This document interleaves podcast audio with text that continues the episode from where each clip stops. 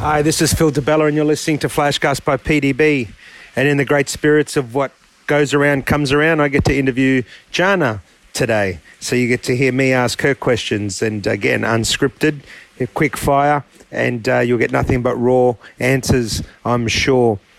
Hopefully you take something strong away from it. So without further ado, introducing the wonderful Gianna DiBella. Thanks for being here and agreeing to this. Who knows what may come. Thanks for having me. So let's fire off. Simple one. We'll set the pace. Tell me the most defining turning moment of your life that first comes to mind. Oh, gosh. That's first thing comes difficult. To mind. Being in the hospital and laying my eyes on Annika for the first time. It was a moment of pure happiness, pure love, and it was almost like I was coming home. It was a thing that I was always meant to do. What's been the most difficult thing in your life to date? Again, the first thing that comes to mind. I think that a lot of viewers may not know this, but there was a time where the pressure of the business caused a lot of marital issues with us, and, navigating that and finding our way back to each other was both difficult at the time, but in reflection was probably one of the defining moments of us as a couple in having a family, but also as a business couple.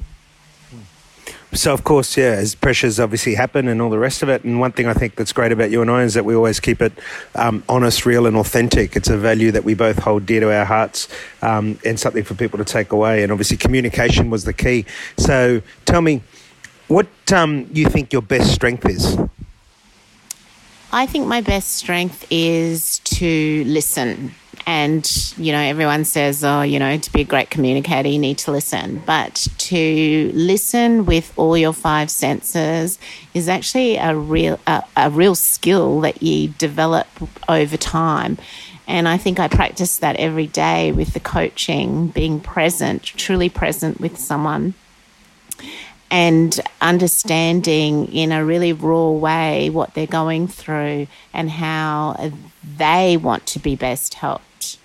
I think that would be my greatest skill and my greatest strength. So obviously with every strength there's also weaknesses. Tell me, what would be your biggest weakness?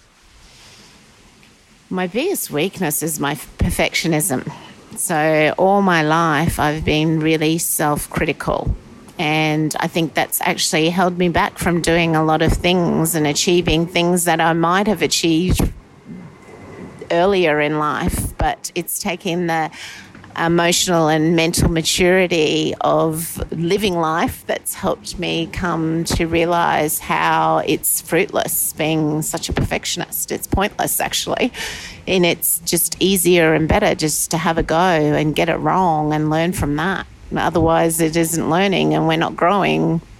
So on that, what, listeners that would be listening to this that would suffer the same thing of being perfectionists, what would be, say, 2 or 3 tips that you would give them that would help them, based on your experience, to turn that negativity around of being so self-critical?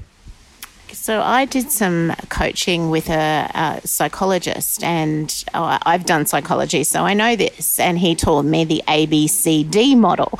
And so I know this is a flashcard, so we don't have time to go into it, but A is the activating event, B is the belief, C is the consequence, and D is the dispute. So anytime I came up with a negative, self-limiting thought, I would analyse that thought by going through that ABCD model, and it helped me come to understand my habitual patterns of thinking and what I needed to actually change. And as a result, I think I've been, I developed USA, which is unconditional self-acceptance. And I work a lot with the clients that I have doing the same thing, because a lot of us do suffer from not being enough and feeling that that is not available to us. So there's just one method that I've used in the past. It's really helped me and it's helped a lot of other people really develop and grow and get beyond themselves and what their limiting beliefs are about themselves. There's some really great tips there, and obviously there's many ways to do it, and everyone has to find their own way through and navigate, but that ABCD model might be something that would help listeners, because I think it's quite prevalent where we all don't believe that we're enough, or we lack purpose and don't understand where we are and get quite negative on ourselves, which can quite often give us a spiral downwards. So, we all want to feel at our best, and that's normally when we have a very strong purpose and belief and belonging in this world. Tell me, Gianna, if I gave you a blank piece of paper and I said to you that you could be professionally anybody you want, you could do any dream job in the world, what would it be if I said to you, write your own script? I think I'm actually doing that because I really enjoy one-on-one individual coaching with people, and I enjoy the one-on-one versus the team, like the bigger one-to-many, because I feel one-on-one I can have a profound impact on helping people achieve the thing that they most want to achieve. And so I'm doing it and I love it. And the thing I love most about it is just empowering people's potential in a way that they never even thought was possible. Yeah, it's. I've seen some of the work you've done, and obviously hear some of the feedback, and people love it. And your whole thing is about taking what's out of focus and bringing it into focus, which I think is so powerful because you navigate people's mindsets rather than sit there and try and tell them what to do. You help them, navigate what's out of focus into focus, which I think is quite a big difference to your traditional everyday coaching that most people embark on. Tell me, how would you define your most irritating habit? The thing you love about yourself, you hate about yourself. So the perfectionism that I mentioned earlier has helped me really seek and explore and discover myself and be very self-aware. But at the same time, it's also held me back. So I think having a mature approach to that way of looking at myself has probably tipped it from being a shadow strength, if you will, to a more empowering strength. Tell me, what's the hardest thing about being a mum? Oh my gosh, I'm going through this now because our daughter is 11 and our son is 9. So our daughter is very strong-willed, which absolutely I want a strong-willed daughter. But she's going through that period where her be all and end all is her friends, and she's very self-centered. So,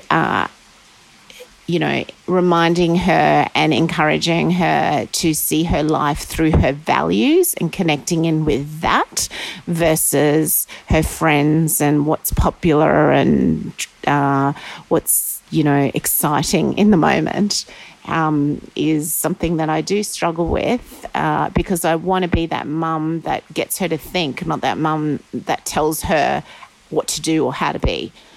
And on the flip side of that, we've got a 9-year-old who is a very sensitive soul.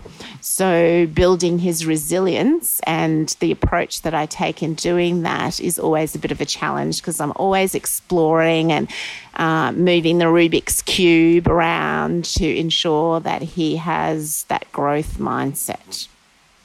Yeah, and can I tell you about, you do a great job, and obviously we always say that for us, kids is a journey, and that we spend a lot of time with them and talking to them, and they spend a lot of time with us, which is hopefully, because at the end of it, all we can do is the best that we can. And hopefully they grow up to be the best versions of themselves, but we want to give them every chance to be able to achieve that. So in closing, tell me, G, what's the one thing that you wish you could change in the world today? I think I would like to increase everyone's conversational intelligence.